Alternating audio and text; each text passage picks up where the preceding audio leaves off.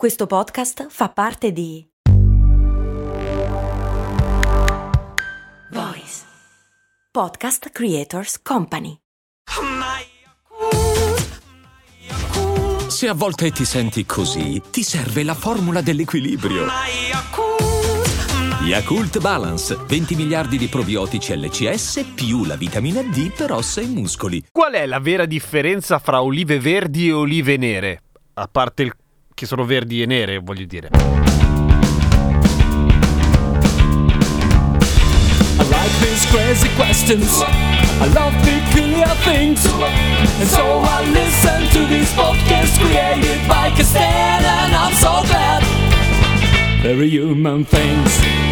Ciao, sono Giampiero Kessler e questa è Cose Molto Umane, il podcast che ogni giorno, sette giorni su sette, ti insegna o ti fa scoprire qualche cosa, tipo che le olive fanno schifo. Non so se l'avete mai provate dall'albero, ma sono letteralmente immangiabili, sono amare, fanno vomitare e non vanno bene per l'alimentazione umana. Tant'è che nella storia, e sin dall'antica Grecia naturalmente è così, come tutti sappiamo, sono sempre state usate solamente per fare l'olio, che è un processo lungo che val bene una puntata di Cose Molto Umane, ma ne parliamo un'altra volta. È solo relativamente recente l'utilizzo in cucina delle olive, nel senso di proprio mangiare il frutto dell'olivo, e il trattamento necessario per renderle mangiabili è stato una scoperta praticamente casuale, in realtà, della buona Frieda Heyman, californiana di evidenti origini tedesche, che nel milleottocento si trovò con un casino di olive che non riusciva a trasformare in olio, che non aveva voglia di buttare, e fece una scelta saggia: provare a sperimentare e a renderle più buone. Le olive tendenzialmente si trattano in tre modi diversi, più o meno artigianalmente, più o meno industrialmente, ma il processo è più o meno quello, cioè si lasciano in acqua per un casino di tempo, si lasciano in salamoia per un casino di tempo, oppure viene in soccorso la chimica, usando la soda caustica, che è molto più veloce, ma tutti e tre i metodi servono fondamentalmente per togliere da quelle che poi diventeranno delle ottime olive una roba che si chiama oleuropeina, che è amara come solo certi momenti della vita sanno essere, e quella roba non esce in fretta, appunto. Di solito ci vuole del tempo, la salamoia e l'acqua richiedono settimane, e ovviamente le olive fermentano, cambiano, ed è un processo che non va tanto d'accordo con l'industria, la quale in genere cerca di usare metodi più rapidi, come appunto la soda caustica, che in una settimana ti rende le olive buonissime. Poi però le devi sciacquare bene, se no ti bucano le fauci, ma tranquilli, vengono lavate sempre molto bene. A questo punto diventano mangiabili, ma la differenza fra verdi e nere, appunto,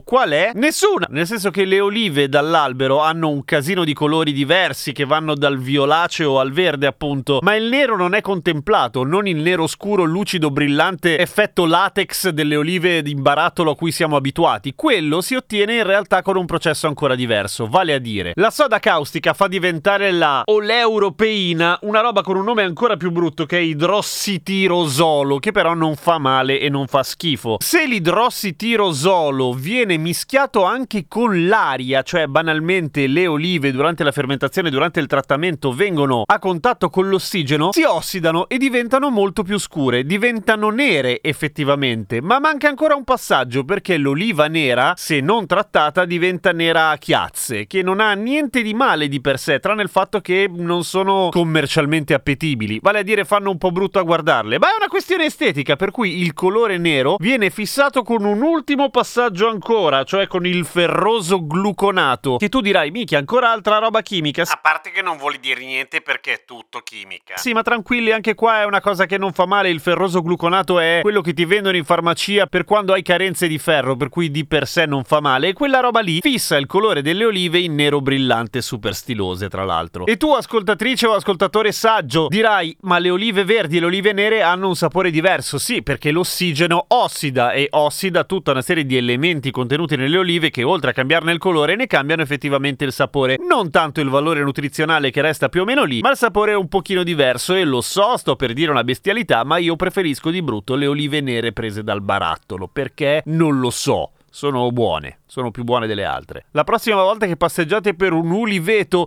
prendete dall'albero il suo frutto, addentatelo e pensate: che schifo! Per fortuna che la signora Frieda Heyman ha scoperto come renderle buone, perché sennò erano boh. orrende. Seguimi su Instagram, sono Radio Kesten, e clicca segui su Cose Molto Umane e spammala in giro. Farai un favore a qualcuno che dirà: ah, ma dai, non lo sapevo sta roba qua. A domani con Cose Molto Umane.